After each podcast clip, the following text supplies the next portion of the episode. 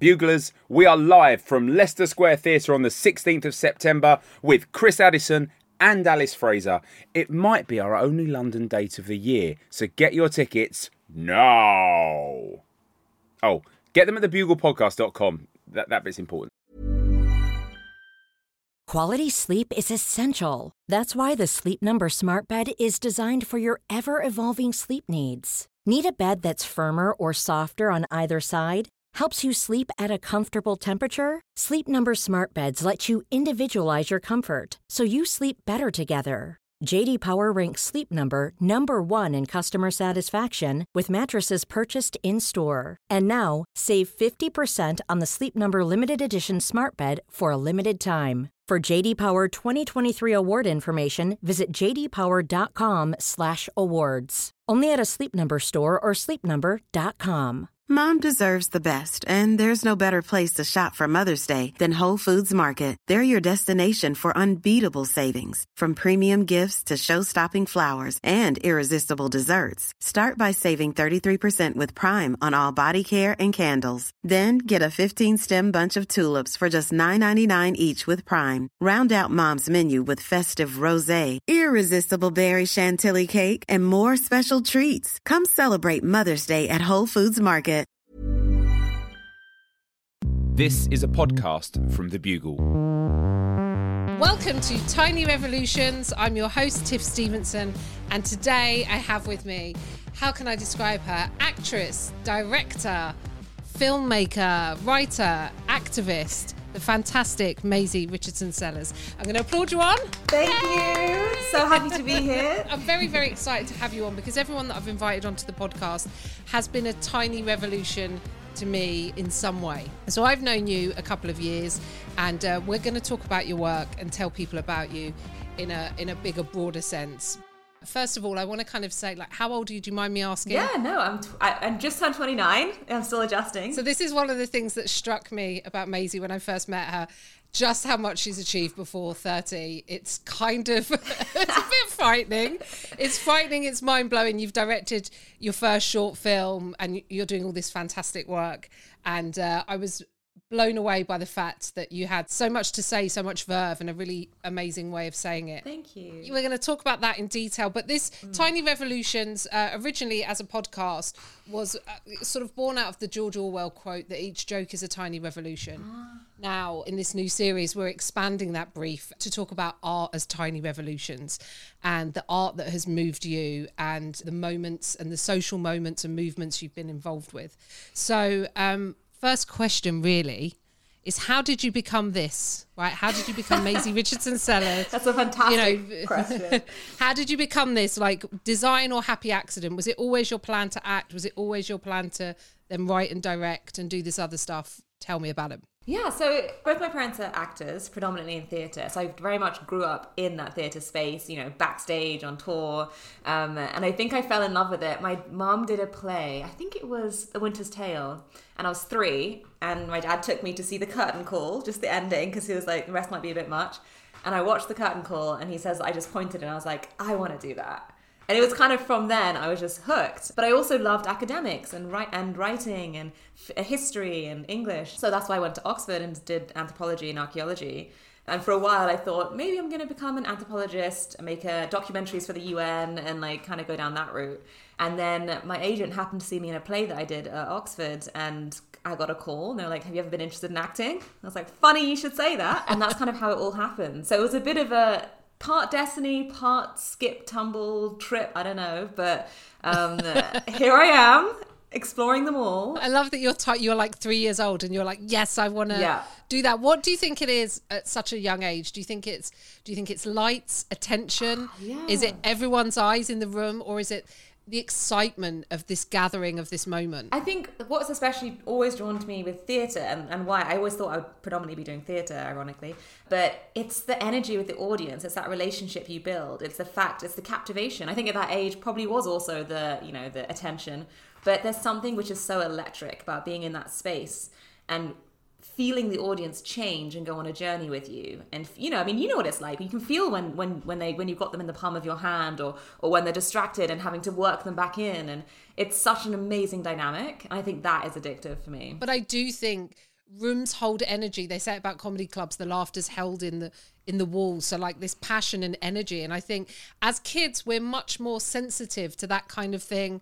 I think we cut ourselves off a bit as adults and we doubt our intuition and our gut instinct and stuff like that. I'm hazarding a guess here, but there was something in Tiny You that went, oh, there's power and Yeah. and drama and ex- excitement and passion in this kind of. Definitely. You can smell it, you can taste it. And then you went, I'm going to go and study archaeology or anthropology. yeah, Did you- and both of them. right. Wow.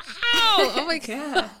so that was a journey. Off on digs. I did a dig in um, Albania, which was really cool. Excavated a Greco Roman child's grave, which was, yeah, I mean, you literally have this child, you know, the teeth and everything is still there, and you're just brushing it, and it feels, it feels a little wrong, actually. Right. Because, you know, this child has been put here by its parents, probably.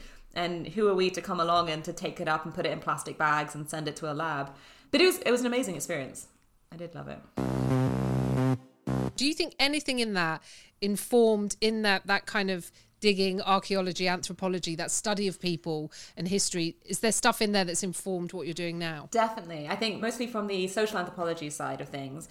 Because at the end of the day, it's a study of people, it's a study of culture, it's a study of what makes us different. Um, and that is kind of what acting is all about. You're embodying someone else, their culture, their lives, their experiences.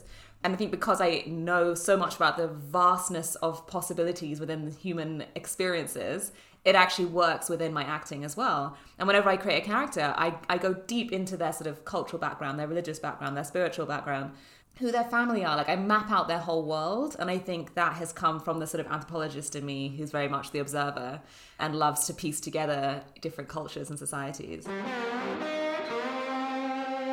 What were your first sort of memories of, or your earliest memories of like politics? And the idea of like political like memories, whether it was seeing a politician on TV or whether it was a movement, some kind of march or activism. And I don't know how much your mum and dad are involved in that kind of thing.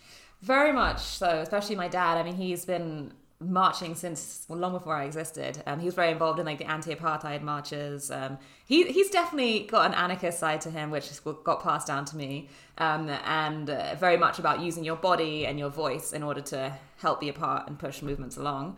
I remember the first march I went on consciously was um, the anti-Iraq march. Me too. In London, yeah, and that was the Yeah. first one that I remember clocking it and being like, "Wow, power of the people," and seeing all those people and seeing how peaceful it was, but also feeling a part of something so powerful and large and bigger than me, really, really stuck with me. And you know, for me, so much about movements and activism is about empowering the group and uplifting as a group and remembering our individual roles and power within the larger system and, and how we can influence and how important it is to use our voices and how I think we have a responsibility to use our voices, especially when you are in the public eye.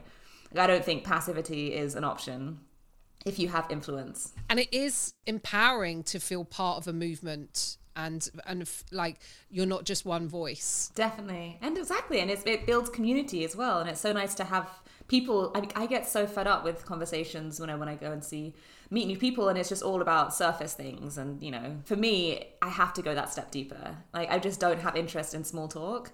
So I surround myself with people, as you probably know, who are very sort of politically minded and outspoken. Um, so to be able to be in those spaces where that is also the energy as well is really, it kind of, it feeds me. yes yeah i totally agree with that and small talk i think i saw someone tweet this recently can be really quite tiring Yeah, it is. It takes so much energy. if there's not a real realness to it an out of politeness kind of like oh and how are you like how are you but i'm asking but i don't really care what the answer is Yeah, exactly. And one thing, because I filmed in South Africa for a year in total in two separate occasions. And, you know, apartheid ended in 1994, um, which is so recent.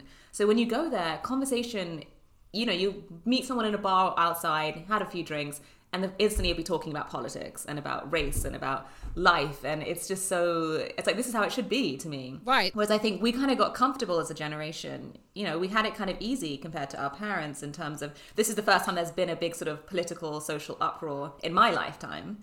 So I think therefore people don't really realize the importance of these conversations because they haven't had to. It has, you know, their lives haven't depended on it before. and I think families who talk about it or chew it out because there are families who are who will say it's kind of not polite to talk about it or it's not polite to talk about money or politics or let's not because everyone just let's have a nice time you know like Yeah, you know in my family we thrash it out as well you know we and we can have different points of view but I think that's vital as well. It's vital to be able to like kind of talk about what's going on in the world and try and you know I've got a stepson. I'm trying to get him to understand politics and movements and equality and feminism and you know like he just he's at that age you know Definitely. And you have to do it from kid. Like I remember, you know, going back to my parents, I would be at the dinner table with them, all their friends. Every, you know, I was an only child, but I would always be at the table. I would never be sent to bed, never eat my dinner separately. So I would be involved in all these conversations. And they would always be like, what do you think, Maisie? They would always challenge me and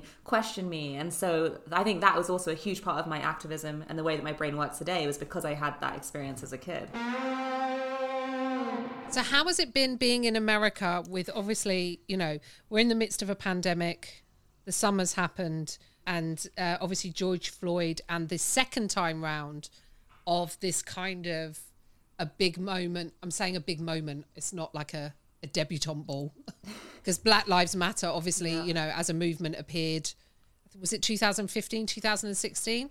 I think even earlier, like it, was, yeah, it's crazy how it's only now really blown up. Yeah, and I might be I might be ignorant on the fa- on the etymology of you know I remember it being a big thing and being being talked about, and then obviously in the summer again there was this kind of moment. So you're a, a, a British person in America. What whilst that's all happening, what was that like? It was really interesting. I learned a lot because even though there are some shared experiences of people of color globally, America is so unique to America, and I really kind of highlighted the differences between growing up as a person of color in the UK, as I did, versus in America. So in a way, I went through a stage of mourning. Like it really, really hit me deeply, and I I was started. I read a lot, and I listened to a lot of people. Went to, you know went to a lot of protests, listened to a lot of speeches, and I just tried to fill myself with as much knowledge as possible. Um, but it was strange having one foot in it and feeling so connected, but also acknowledging that this is not fully my fight, um, and I have not had the experiences that lots of these people have because I didn't grow up here. Um, and also, you know, colorism is very real as well. Like I'm mixed race, so my experiences as a sort of what would be called a light light skin black person is different to someone who's a dark skinned black person. Um, and even talking to my mother in the UK, her experience, who is dark skinned, is so different to my experiences. So there's so much nuance within race, which really was sort of exposed during this time. And your mother's from Guyana, right? Yeah, exactly. Yeah. And you went there for the first time when you were 20, is that right? Yeah, exactly. It was when I was researching for my thesis. I did my thesis on illegal gold and diamond mining in the Amazon in Guyana. Wow. Um, okay. And so I went out there and did some research. It was it was really really cool because they have um, these people who go into men predominantly, well actually exclusively, who go into the Amazon for up to a year at the time, and they illegally gold and diamond mine. And there's this whole culture that they build around this. Whereas the legal version go in, massacre the forest, you know, scar it so deep that things can't grow back, and that's the legal version. Wow. So I was sort of looking at the at the ramifications and the political context between the illegal and the legal ones. So there's no real good way, is what you're saying to me. Like the legal and illegal versions are. Yeah. The illegal one, ironically, felt pretty good because they go in with hand tools, you know, what they can carry, and they, they're just digging. There's not really, you know, there's not really much of an imprint. Right. As opposed to in an industrial. Yeah. Right. Right. Okay. So Yeah. you were 20 years old. You go out there, and but you but the Guyanese kind of like culture and everything was much a part of your life at home. Definitely. Foods. Like, did you feel like a connection? Did you feel that side of your sort of cultural heritage? Did you feel a real connection when you went there? Definitely. It was, it's weird because you feel so close to it, and yet, even just the accent, everyone sort of looks at you and laughs because it's just, you sound so foreign to them.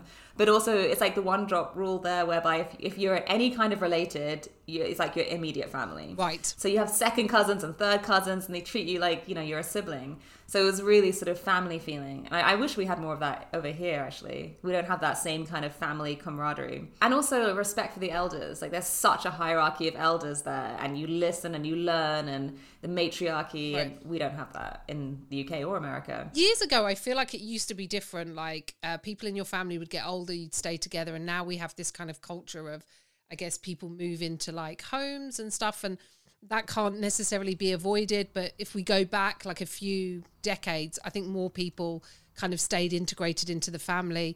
And because people literally couldn't afford to. So, you know, Yeah. you had families who were like, no, we all have to live in the same house. There's six or seven of us, and we're in a two bedroom or a three bedroom house. And also, mum's not going to move out because mum's mum and mum helps with the childcare. And yeah, and there's a respecting about the wisdom, the power of age, the wisdom of it, the beauty of it. And it's one of the things I've railed against for such a long time this idea that's that age is somehow diminishing as opposed to this beautiful celebration of being alive and keeping 100%. going you know and but but and it's worth pointing out you know we both work in an industry where how we look plays a part of that and looking a certain way or looking young or looking your age or you know all of these things it's a very hard that's a very hard balance to get to um, Yeah. to f- to find how to be um, positive about aging and the beauty of it, but also living in a world that sends out a message to us all saying that women diminish with value. We're like soiled goods that we go off as we get older. And you probably maybe haven't found that as much yet, maybe because you're 29, but Yeah, but I'm very aware of it, and you see it, and you know, you see the amount of of work people do in order to try and maintain their youth, and and you know, it's maybe it's naive of me to say this now because I haven't gone through it yet, but for me, like aging with grace and just letting it happen is something which I'm extremely excited about. But I'm still aware of the wrinkles, and I'm aware of you know, oh gosh, I can't play 18 year old anymore, and wherever Yeah. you are, it happens that pressure. And seeing it visibility. So we'll talk about Mm-hmm. visibility in a big broad way as well because seeing older women or seeing your race represented or seeing you know someone from the same class as you represented these are all like if you can see it you can be it. So it's really important to be able to i mean at 3 years old you're you're seeing the most powerful example of it anyway because you're watching your mum Yeah, on a stage, 100%. right? So, were there messages from the world kind of saying this isn't for you at any point? Because I felt like that with acting and performance. Definitely. I think growing up, especially being queer, I so rarely saw queer women of color on anything, you know, TV, books, film. We just weren't, there wasn't much representation at all. And I think it definitely made my coming out quite tricky because there was a lot of shame around it. I wasn't seeing it in my social life, you know, with my friends at school. I wasn't seeing it in the older people I respected. I wasn't seeing it on TV and I wasn't reading about it. So I felt like an alien, you know, I felt like an other. And I felt like this was something which wasn't the ideal, you know, that I was going down a path that was second best. Um, but I couldn't help it because it's how I felt. And it was, you know, it's a whole. F- and I had, I had a wonderful parents who accepted it straight away. So it's not even like I had that from my home. And yet I still felt this shame and this sort of resentment towards who I was. Um, so I, you know, especially with the films that I'm starting to create and the production company that I've started, it's all about representation of marginalized communities and POC and LGBTQ plus individuals. So it's all about from the beginning of creation of creation, all of the crew, the cast, you know, the production team, the writers, the directors are going to reflect the story being told. So that we can make sure that if the story is about a young black gay boy that everyone involved has some kind of experience with that or know you know know someone so that you can create from knowledge rather than from assumption It's a really beautiful film as well. It's shot beautifully. I mean, obviously, I was in LA when you were shooting part of it at our friend's house. Yeah. um, I was staying with them, and it's uh, so the film's called Sunday's Child, and it's it's a journey of acceptance, isn't it? Yeah, so it's definitely about a young woman who's struggling with her identity, um, and you watch her over the course of one day as she journeys towards self acceptance through finally being seen by a community who embraces her for being just as she is.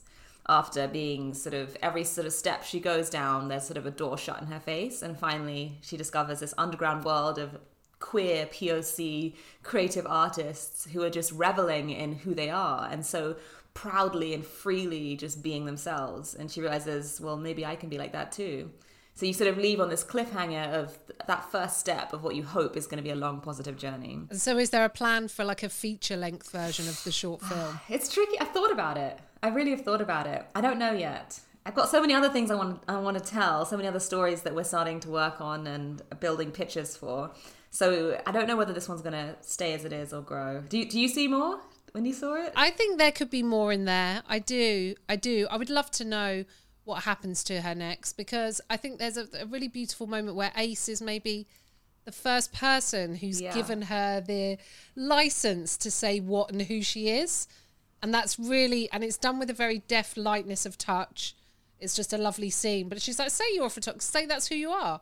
Say it, you know, after it. watching her her struggle to sort of come out to her mum on the phone. Because then that was the next question I was going to ask. And obviously your parents were so accepting, but how much of her character is based on you and your experience? Yeah, it's influenced heavily. I think it's kind of based on collective stories of other people from the community and my own put together. My gran is is very religious, and she did struggle with it at first. Um, so that phone call is actually based on a real conversation that I had when I was coming out with my gran, um, and how it crushed my soul just to hear her say, "I don't know what to say." Like she didn't she didn't say you know much more than that, but just that you know, I was just hanging on her word, and that was what her response was, and it just crushed me. And then now, six years later, she loves my girlfriend. She's come a whole 360 and just wonderful.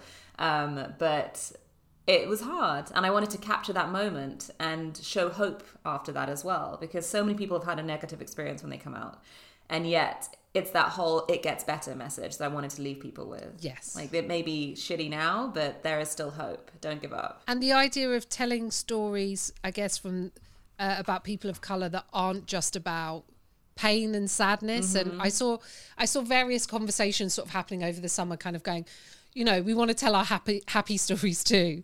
We want to Yeah. tell our hopeful stories. But I, I, I felt like it was really, it was really impactful because that's the thing. You, you're getting a, a glimpse into someone else's world, someone else's experience, and kind of having to have that conversation. And and like you say, your parents were very open with it. Where do you think the pressure came for you in feeling your own shame about it? Was it a societal thing, or was it feeling like you didn't fit in, or Yeah, definitely societal. I think I think it literally all comes down to representation. Right. You know, all of the pop stars I was admiring, all of the things we're watching, all the pop culture we're absorbed in, there was no of color, queer character or human that I could relate to. Um, and therefore, you know, who are we if we don't see ourselves reflected back to us? right? within the people that we admire. What does that tell you? What message is that giving people? And I think also representation is so important because people who don't get exposed to people from other backgrounds or other genders or sexualities, their first experience of people with differences is through this the screens that they you know the things that they watch on their screens Right. so these shows are so important because not only are we showing people that their stories matter, but we're also educating people who don't have exposure on a daily basis and telling them these people are just the same as you. sometimes I worry as a person within the performing arts that I go, maybe we overplay how important stuff is. And then I come back to this and go, no, it is really important. Um, and if you come outside of it from beliefs about identity um, and come back even further with ideas about the world itself or ideas about love, ideas about money, ideas like when people watch films, what they don't realize is they're gaining beliefs about things. Yeah. Like you are being entertained, but also at the same time, these are the messages that are being received by people sitting at home. So if it's not there, if it doesn't exist, if you're not seeing yourself represented, because I, I often like it's been my thought process for so long that I've come back round and gone every now and then I challenge myself and I go, do I think, you know, am I being a bit grandiose? Like, is it that, you know, TV and film, is it like the most important thing in the world? And then I'm like, well, it's the, you know, the main form of like how most people consume entertainment. Definitely. So yes, it is important, and it just comes back round full circle. So it's about kind of going, oh yeah, I, w- I was, I think I was right the first, the Yeah, first time. exactly. I was thinking- and of course, those people were there, but they may not have been out. Yeah, exactly. That's another thing. Or they weren't given the roles that really sort of told their stories enough. You know, so often you see the person of color sort of sidelined, or it's a, it's a bit role, um, or it's the role is only there to really uplift and support and exaggerate the wonders of the lead role. You know, but they don't actually go into their own backstory. Um, so it, for me, it's not just about representation; it's about complex, positive representation. Right. You know, I want to see that this character is a whole human being. I want to know about these characters' wants and needs and triumphs and tragedies. I don't want to just see them on the screen for a second and think, oh, great, look, there was a, a brown person on screen. Now I feel better. Like, it doesn't work like that. It has to be well written as well. I think we can see that as well. I think people see that when it's done in a tokenistic fashion. Yeah. When something's popped in and you go, oh, well, that character didn't get any depth or, but like, you know, Definitely. almost like a producer's turning around and going, I did it, see? Mm-hmm. You know, and you're like, no, this, like you say, it needs to have nuance, it needs to have complexity. Yeah. So you did that by like getting your entire crew to be, so was it entirely women of colour or was it women of colour and queer? Um, no, so all the department heads were women of color, and then the crew itself was eighty percent people of color, probably about seventy percent women of color, um, and then there were just like a bunch of queer women within that as well. Um, so it was really cool, and obviously you have to work harder at it, and I think that's why people don't bother to really dig people out because they're not being given the same opportunity, so they're not being given the same exposure. Right. So you have to find people, but they were, you know, the crew was so talented and so passionate and so invested in the story that the creation environment was so electric, um, and I and I loved it. I loved it. It made so much sense. Having, you know, all the stuff I've done as an actress has just been white male, completely dominant sets. Right. You're lucky if there's maybe three women on the whole 300 people crew. Right. So to go from that to that was really really cool. and essentially it's doing what those guys do which is kind of going people that i relate to or that i know or that i have i am friends with and give them jobs. Because that's what happens a lot of the time with the white dudes at the top. It's like kind of passing it down to their mates. And then you hear people go well it should be like meritocratic. It should be the best people. And you're like but if we're all starting the race from different places it can't be a true meritocracy Yeah. until we're starting from an equal. So there could be a really talented, um, you know, black female DOP out there, but she doesn't know all of the people that run the Mm-hmm. studios, or she hasn't got a director that always hires her. You know, like that Yeah. symbiotic relationship that you often get between a director and a and and a director of photography you know um so and you that's what you're doing you're going okay i want to go to my community and directly I- am giving jobs to my friends. I'm doing what you're doing. Yeah, But definitely. because if I don't do it, people aren't going to get the opportunity. So I think that's a really beautiful. I loved that. I love that you did that. Thank you.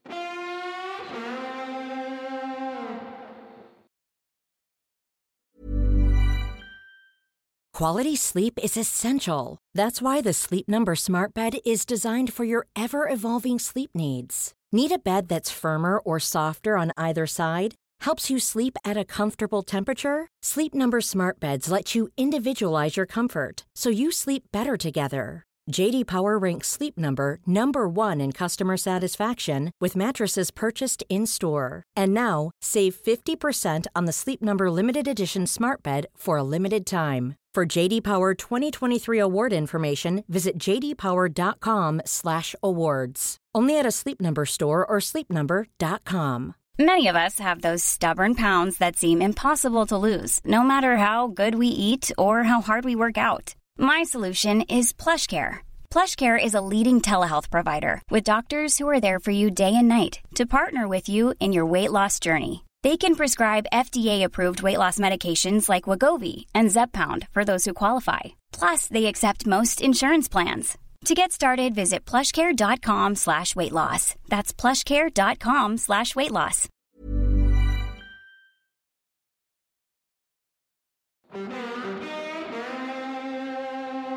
Aside from that, moving forward, you want to kind of do more like sort of writing and fi- so it's now a production company you have. Yes, so it's called Barefaced Productions, um, which barefaced is a Guyanese slang word, which basically means someone who challenges the norm, kind of goes against convention, cheeky, outspoken, um, and yeah, it's like an affectionate sort of "oh, you're so barefaced," they say, and it's just like simmer down.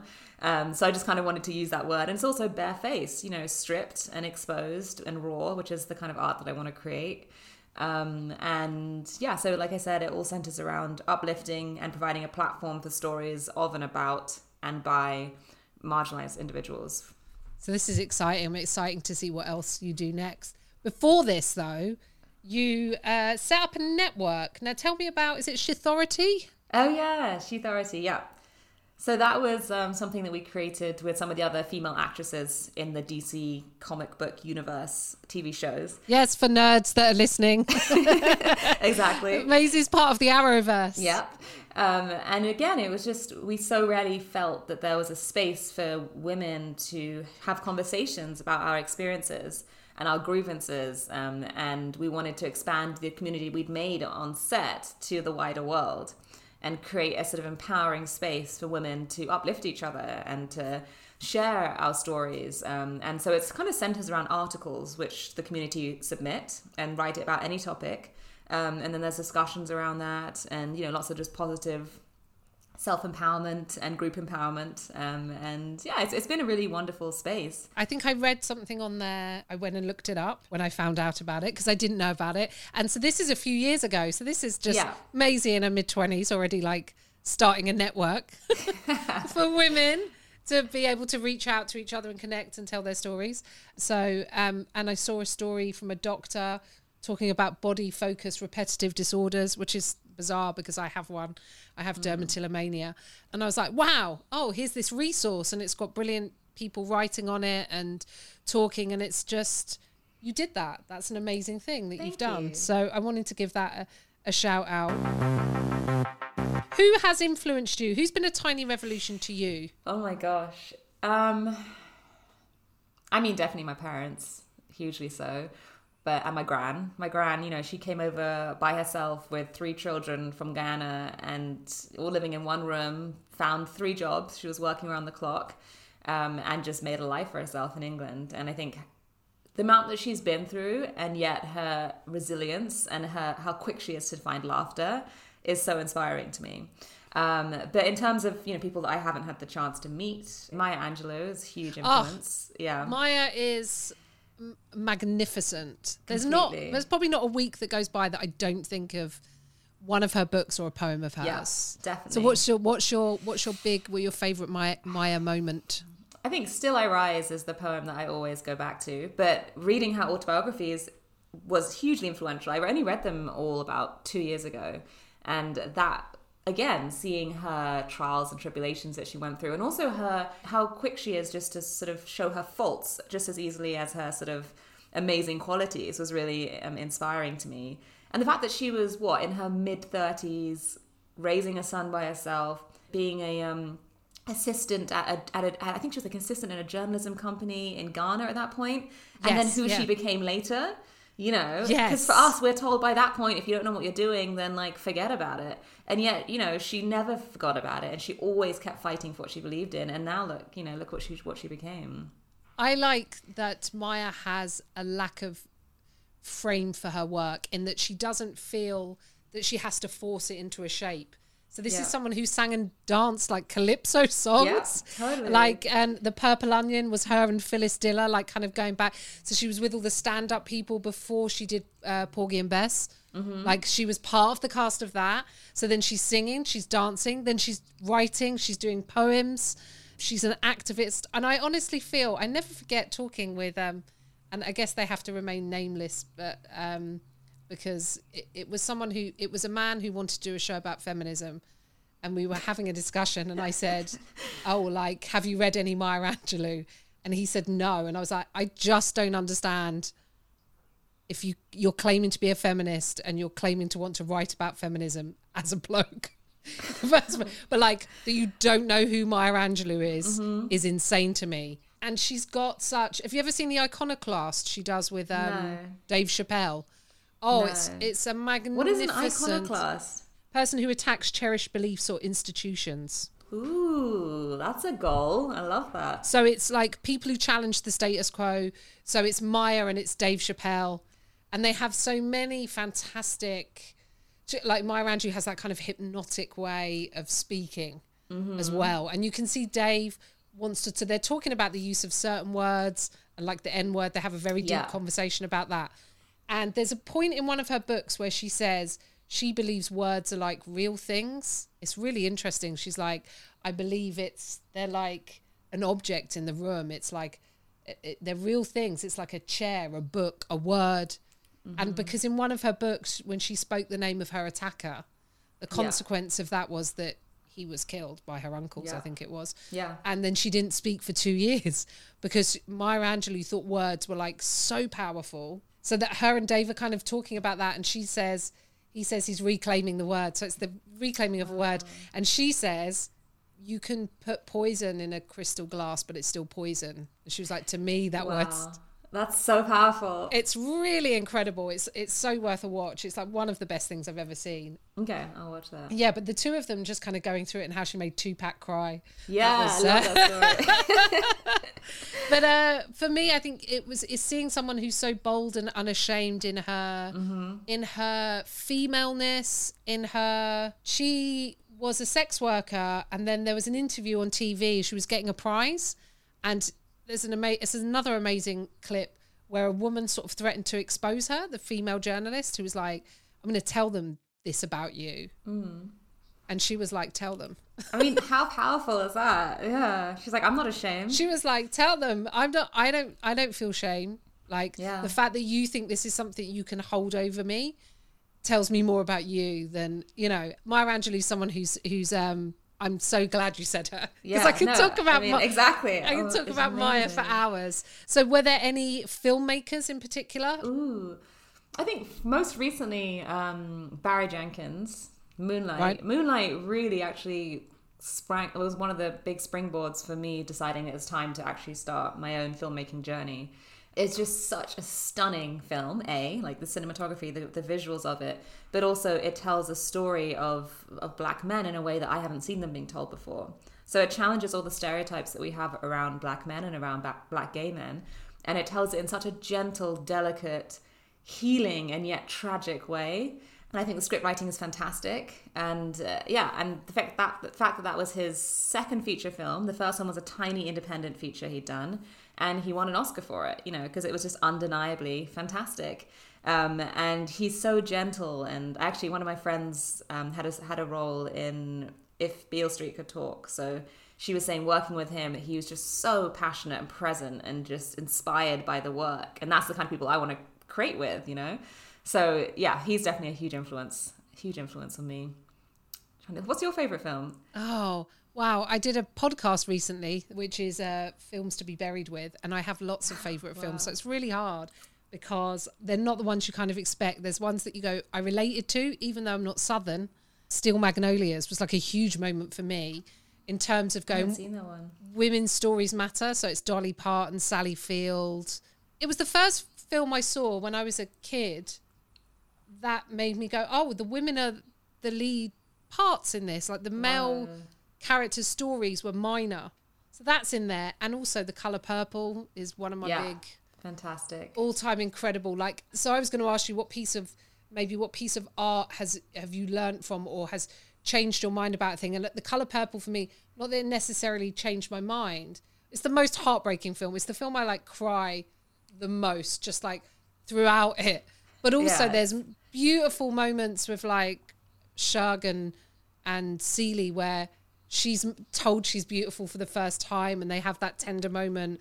Although, like Shug's complicated and difficult and drunk and mad, but she's also a star. You know, like there's and and Danny Glover, like how evil he is in that film, and how at the end you almost feel sorry for him for being that horrific and evil. It's amazing, and, and that's that's beauty of I think good filmmaking and good storytelling in general is showing the grey around characters rather than there being you know the villain and you know and the victor. It's very much about it's human humanity. Like there is so much grey in all of us. You know, we all bounce between our our extreme selves, um, and I, that's what I'm interested in is those like textures in between.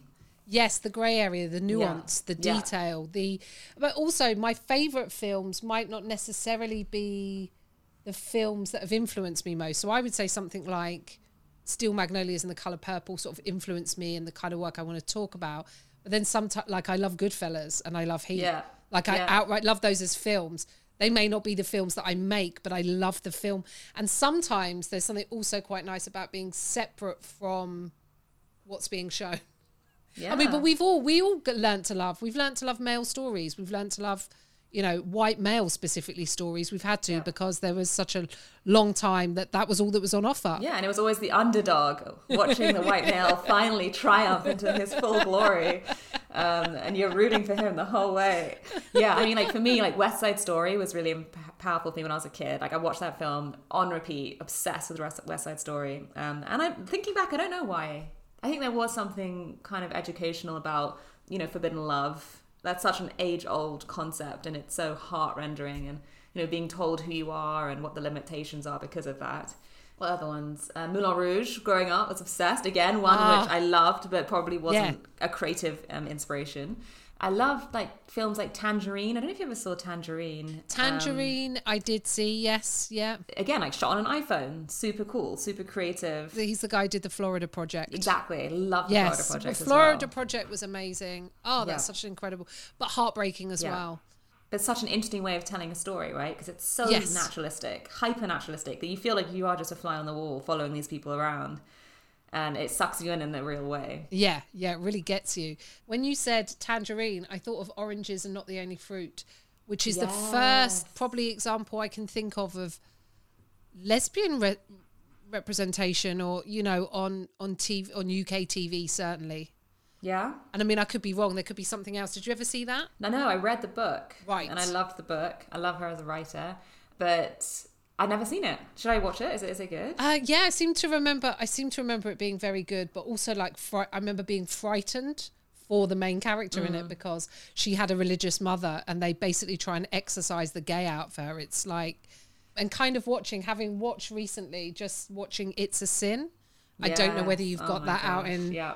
that it is a reminder of like in some ways of how far we've come there's lots of ways still to go but just the heartbreaking nature of like a generation of Definitely. generation of boys who you know and wasn't just boys but that was kind of what the story Yeah. was about i guess Have you seen Paris is Burning? The documentary. Haven't seen Paris is Burning. That is fantastic No. as well. And again, it illuminates a world which which was sort of shoved under the rug for so long.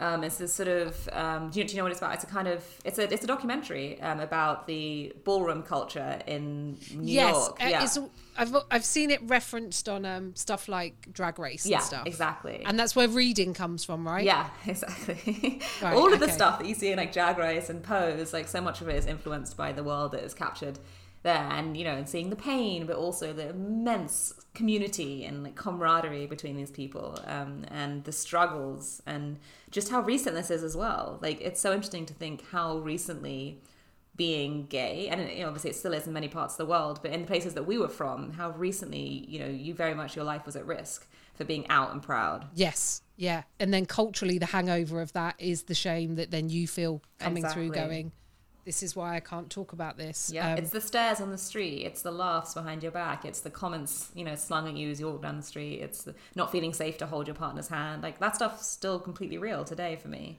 So when you feel that way, it's hard not to internalize that. When everywhere you look, people are sort of looking at you as if there's something wrong. yeah. We've still got a ways to go. Yeah. We've still got, like, I like to be hopeful, but also we still have a ways to go.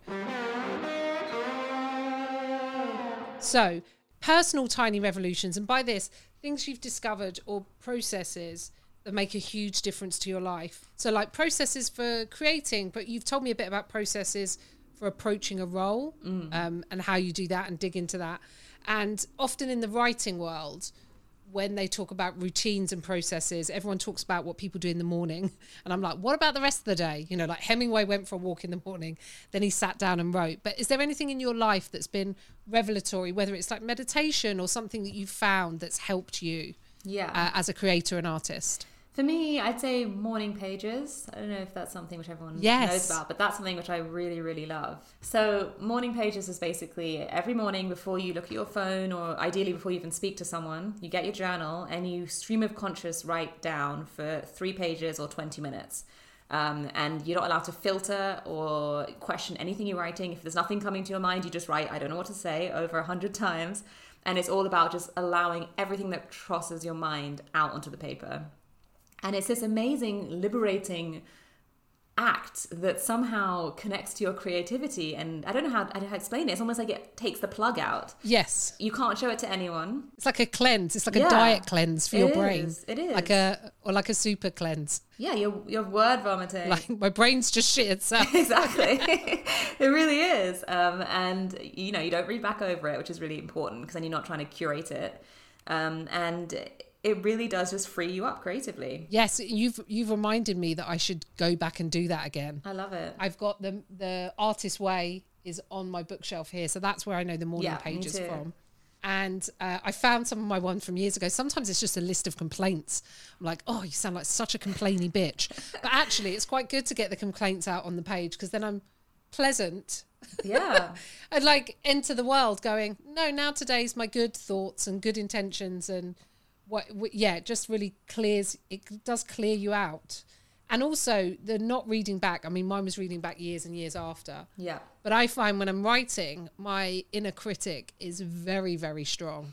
And it's a nightmare when I'm going back to the beginning of a script to read through and keep writing on.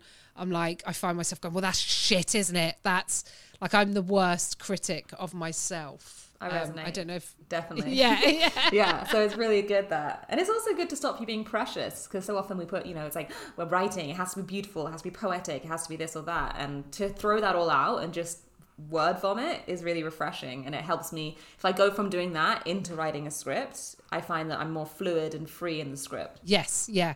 You've inspired me to get back to doing it. Yay. So is that what's a typical day for you now at the moment? Oh gosh. Then? Oh no. Um, waking up, morning pages, a matcha on the porch, take the dog for a walk, Right. do, which I love again. Walking for me is definitely a meditative thing. Um, do hopefully a couple hours of work, be that on a script, um, or I'm about to go and direct the show that I was on for four years, Legends of Tomorrow. So I've been doing a lot of prep work for that, um, or learning lines. I've got an audition. That's amazing. So I want to hear about this. So Yeah. like especially in the universe that it occupies, you know, like the comic book universe and coming from that to have you like and you're not even 30 and you're just directing TV. I'm so impressed. Thank you. I'm so impressed. And do, do you think like acting on the show has given you a way into knowing how I always find like on soaps and things like that, I had a couple of friends on soaps that the actors would direct on that because directors would come in and out and the actors are there all the time. The actors probably had a bit more power actually than the directors Yeah, directors. 100%. But the actors know how it works technically that we're going to cut on that line, the camera's going to go there. So it's not even about your best take, it's about Yeah. it's about are we going to cut the line here to that because it's multicam or whatever um and so you know the set and you know the the day to day and you know how it all works do you think that helps Hundred percent, and but also I had to really prove to them that I was serious about this, that it wasn't just an actor's whim. So I shadowed for over a month on two different episodes. I did uh, the Warner Brothers directors course as well, which was great and intensive. I created the short film. Like it's been a whole three year process for them to actually say yes. Um, so I'm so so excited. Um, yeah yeah we're making it sound like i i've probably underplayed it by going and all this before 30 but yes No, but it's it's important. yeah you've been wanting to do it for a while you know, it's a big responsibility. I don't know how- what the budget is, but you know, you're dealing with a multi-million dollar set, and you know, every minute is money, and you, they, you can't really afford to get things wrong. Um, and it, you got superheroes, so you've got special effects and visual effects and stunts, and it's it's just it's a manic, massive world that you're creating. So it's yeah, it's scary but exciting, and I can't wait. is that an episode or is that a block of episodes or how does one it work episode. You- So I'm doing the penultimate episode, which is kind of exciting. So it's yeah, it's a, it's a big one. It's a, it's a really beautiful one with some emotional stuff, also some big action sequences. I'm going to be coming to you for jobs, girl. That's really, really exciting. Well, and, and exactly like you say, it's a because a friend of mine, Menhaj, uh, I think directs on. oh yeah, I want to say the Arrow. There is Yeah, one called Arrow, the yeah. Arrow. Right, Yeah, yeah. He he directs on cool, that. okay. Uh, But um, he's um he's someone who's you know kind of like had to go to America in order to get like he did Kidulthood. That was his Oh, cool, sort of yeah. breakout role, and it won loads of awards. But he just found it so hard because it's just a you know there there's just such a network of like white dudes Yeah. who do you know definitely. directing. So he had to he kind of had to kind of go across the world. Well, that's what I did with acting. Right. It's the same thing. You know, I wasn't getting seen. I wasn't even getting in rooms. I wasn't. And whenever I did get in the room, I was either playing like a street gangster or I was, you know, playing someone f- like a slave. It was so stereotyped the casting I was going up for. And as soon as I get in a room, they were like, "Where did you train? And what have you done?" And obviously, I didn't go to drama school, and I hadn't done anything, so I was basically written off. And then I came out to America, and for them, they just want the best person. They want to be the person to find someone. So they just are like, you, come here. And that's how I got lucky.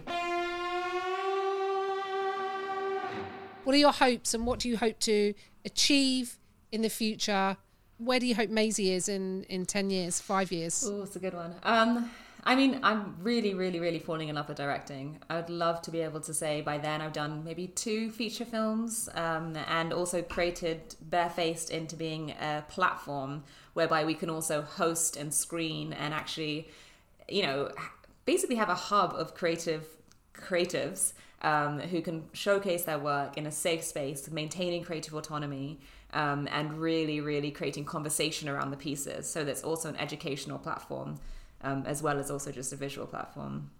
So basically a powerhouse, and I Yeah. don't doubt it for a second. Basically, we're going to take over the world. So jump on board. I don't doubt it. So I should give a shout out to your projects. Well, Sunday's Child's going out to festivals and stuff, Yes, isn't it? it so is. so look out for Sunday's Child on the festival circuit. Um, you'll see it. You're going to see it. It's going to be out there because it's a, a great short. Uh, and look out for the next series of Legends of Tomorrow, which is the show that you were in. You're not in anymore now. Not in it anymore, but I'll be directing episode 14, season six. So look out for that. I tell you what you should do is you should definitely go find Maisie uh, on Instagram because there you can link to all of your articles and all of the other cool stuff that you're doing. You're p- probably the person with the most followers who follows me. You got something like 1.5 million or something. uh, so, but you can read all of the articles and everything else. There's great stuff on there. Anything Maisie related, you can get to there. Anything else you want to plug? Fantastic. No. Stay safe, stay happy. Kissing booth. Oh yeah, Kissing Booth Kissing three. Booth three. Yes. we filmed it two years ago, so I keep forgetting that it hasn't even come out yet. But yeah, I just did some ADR on it, and it's looking fantastic. And I think it's going to come out at some point this summer. So I'm really excited about that. That was Maisie Richardson Sellers. Thank you for listening. Come back next week for episode three when you'll hear from another great guest. See you then. Bye bye. This is a podcast from The Bugle. You can listen to other programmes from The Bugle, including The Bugle, The Last Post, Tiny Revolutions, and The Gargle, wherever you find your podcasts.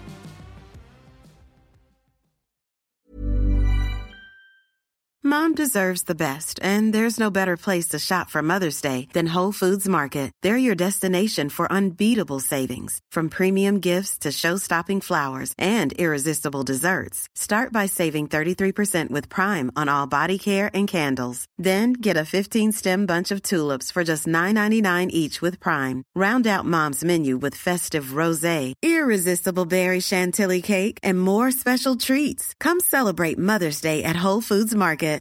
Hey, Drew Scott here, and I'm Jonathan Scott, reminding you that life's better with a home policy from American Family Insurance. They can help you get just the right protection at just the right price and help you save when you bundle home and auto. Kind of like Goldilocks and the Three Bears. It'll be just right for you. We love a custom build. American Family Insurance. Insure carefully, dream fearlessly. Get a quote and find an agent at amfam.com. Products not available in every state. Visit amfam.com to learn how discounts may apply to you. American Family Mutual Insurance Company SI and its operating company 6000 American Parkway, Madison, Wisconsin.